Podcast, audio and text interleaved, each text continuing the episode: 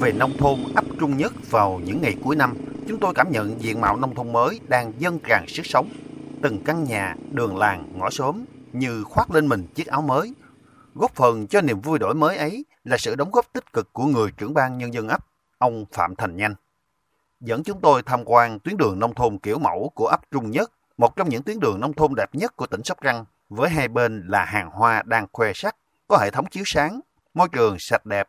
Ông Phạm Thành Nhanh chia sẻ, trong 2 năm 2021 và 2022, ấp chọn hai tuyến đường với chiều dài hơn 2 km, 111 hộ dân đang sinh sống để triển khai xây dựng tuyến đường nông thôn mới kiểu mẫu.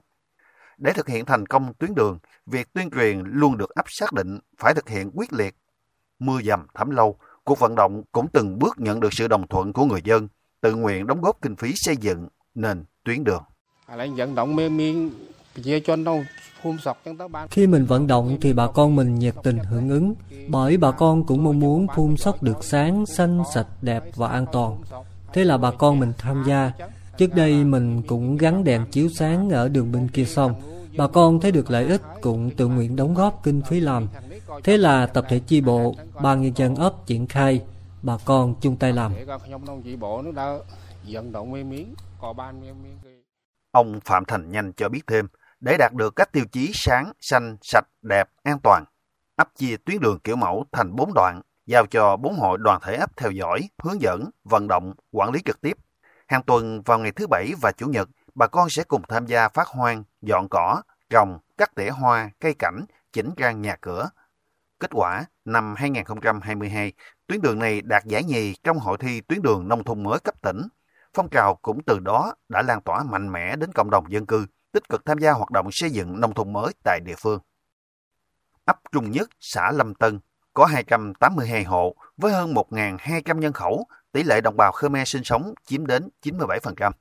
Với vai trò là trưởng ban nhân dân ấp, ông Nhanh luôn trăn trở làm sao để người dân trong ấp có thêm điều kiện phát triển kinh tế gia đình, giảm tỷ lệ hộ nghèo xuống mức thấp nhất.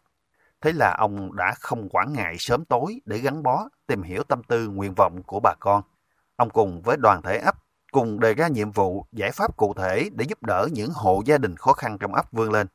Đặc biệt, đề xuất phối hợp cùng với chính quyền địa phương, mở các lớp chuyển giao khoa học kỹ thuật về chăn nuôi, trồng trọt, đào tạo nghề cho lao động nông thôn, vận động bà con tìm việc làm ở các công ty, xí nghiệp để có thu nhập ổn định.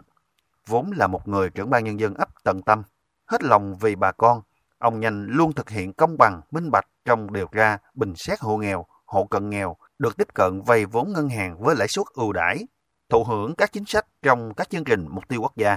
Điển hình như gia đình anh Thạch Diễn, thuộc hộ khó khăn, không đất sản xuất, không đất ở, vì thế mà kinh tế gia đình rất chật vật, phải ở trong ngôi nhà tạm bợ xây trên nền đất của người thân.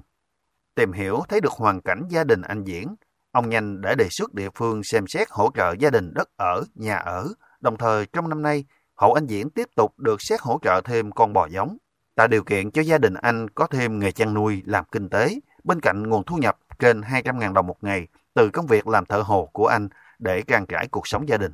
Anh Diễn xúc động, chia sẻ.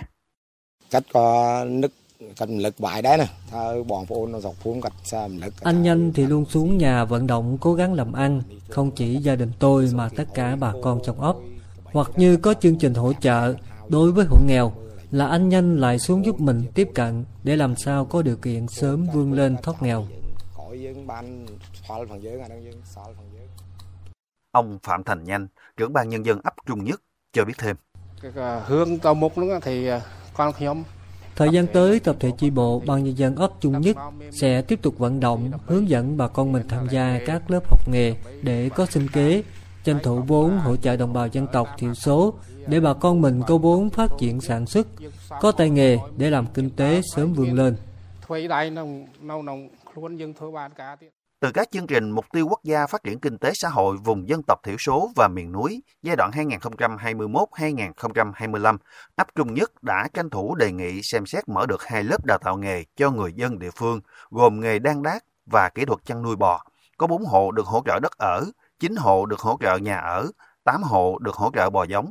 Đây chính là điều kiện giúp bà con có thêm việc làm, sản xuất, phát triển kinh tế gia đình, tăng thu nhập, cải thiện đời sống, vươn lên thoát nghèo. Năm 2022, ấp có 18 hộ thoát nghèo. hiện còn lại 19 hộ nghèo. Ông Nhanh cho biết, để trở thành một người cán bộ ấp được người dân tin tưởng, ông và gia đình luôn gương mẫu trong mọi phong trào ở địa phương. Bản thân ông vừa hoàn thành xuất sắc nhiệm vụ được giao, vừa gương mẫu chấp hành tốt đường lối, chủ trương của Đảng và chính sách pháp luật của nhà nước.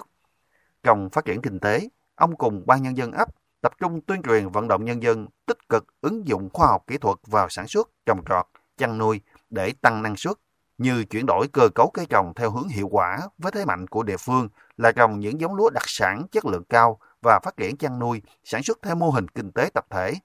Bà Tạ Thị Hồng My, Phó Chủ tịch Ủy ban Nhân dân xã Lâm Tân, huyện Thạnh Trị, cho biết. Tư vấn hộ chọn cái mô hình gì, rồi đăng ký về xã. Khi xã cho cái mô hình thì anh Nhanh giám sát chặt chẽ để hướng dẫn hộ làm, để đạt cái hiệu quả, để cho hộ cái thoát nghèo một cách bền vững. Đối với chương trình xây dựng nông thôn mới của ấp thì anh Nhanh rất là quyết liệt, nhất là trong cái vận động bà con, cái thực hiện cái tuyến đường mẫu. Cái tuyến đường mẫu là thứ nhất là cái tuyến đoạn đường thắp sáng, vận động người dân, tất cả người dân cùng làm với nhà nước. Thì tất cả bà con khi mà ra quân thực hiện thì bà con cùng làm. Chính những nỗ lực gương mẫu từ công việc đến cuộc sống hàng ngày, ông Nhanh luôn được người dân ấp Trung Nhất tin tưởng để cùng dẫn dắt phun sóc ngày càng tiến bộ, văn minh, giàu đẹp trong những năm tiếp theo.